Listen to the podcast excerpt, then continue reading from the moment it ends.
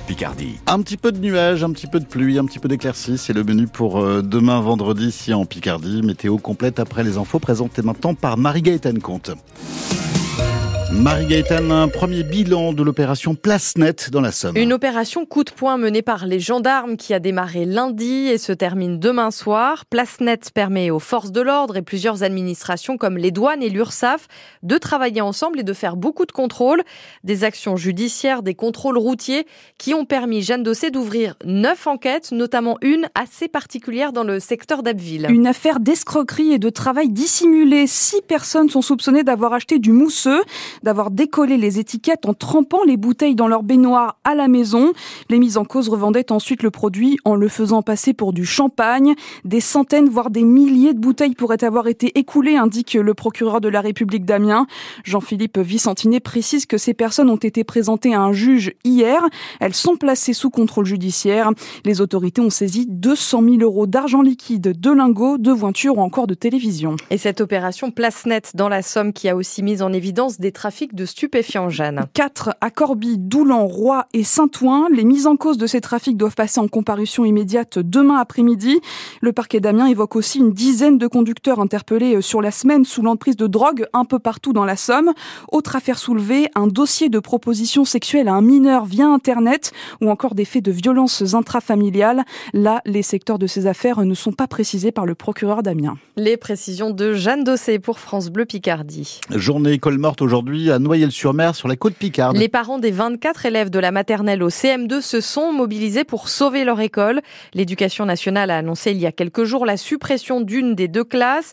Pour certains parents, l'école est déjà condamnée. Alors ils se lancent dans un autre combat, avoir leur mot à dire sur l'endroit où seront scolarisés leurs enfants. La logique voudrait que les enfants aillent au Crotoy, mais les parents plaident pour une scolarisation à Nouvion, à 5 km de Noyelles. Demain à 8h10, nous serons avec Pascal Demarthe, le maire d'Abbeville, à l'origine d'une pétition qui condamne la fermeture de 8 écoles au sein de la communauté d'agglomération de la baie de Somme. Et juste après, à 8h15, vous témoignez, vous répondez à cette question. Faut-il absolument une école par commune ou par quartier? Vous nous appelez, vous nous racontez au 03 22 92 58 58. Le parquet de Paris fait appel de la, de la relaxe de François Bayrou dans l'affaire des assistants parlementaires du Modem. Le parquet estime que les preuves de ces délits sont réunies contre tous les prévenus. France Bleu Picardie 18h03 en foot. Corbin ne pourra pas disputer de matchs de Coupe de France pendant deux ans. Il jouera également tous ses matchs de championnat jusqu'à la fin de saison à huis clos. La commission de discipline de la Ligue des Hauts-de-France a tranché. Corby est sanctionné après le match de sixième tour de Coupe de France face à Camon en octobre dernier. Match qui avait été arrêté à la 80e minute en raison d'insultes et de projectiles jetés sur le terrain. Camon menait alors 3 à 0.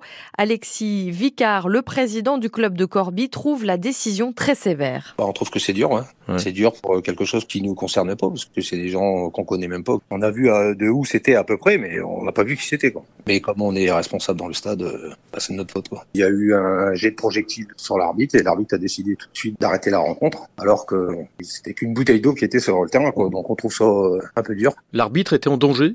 Euh, Pas du tout, pas du tout. Dans tous les stades, je pense, euh, les arbitres ou les joueurs se font insulter plus ou moins. Euh... Il y a un jet de projectile quand même Non, il y a eu un jet de bouteille d'eau sur le terrain. -hmm. L'arbitre, il était de l'autre côté du terrain. Donc euh, oui, on trouve que l'arbitre a pris sa décision trop vite et puis il nous a pas loupé. Quoi. Après, on peut pas maîtriser les gens. C'est peut-être la première fois qu'on a autant de spectateurs dans le stade. On était une quinzaine de dirigeants, il y avait 700 spectateurs, donc on n'a pas pu gérer parce qu'il y avait trop de monde d'un seul coup. C'est compliqué. Quoi. On doit payer pour tout le monde, je pense. Vous estimez que la sanction est disproportionnée? Complètement. Est-ce que vous comptez faire appel? Non, on va accepter la décision, on va être sage. On va accuser le coup comme ça. Alexis Vicard, le président du club de Corby, au micro France Bleu Picardie de Mathieu Dubrul. Corby jouera donc, on vous le rappelle, de tous ses matchs de championnat jusqu'à la fin de saison à huis clos. Et puis les élus d'Amiens Métropole sont réunis en conseil en ce moment. Ça vient de démarrer, salle des assemblées à la mairie, avec euh, au programme le débat d'orientation budgétaire, c'est-à-dire les principales lignes de dépenses pour cette année.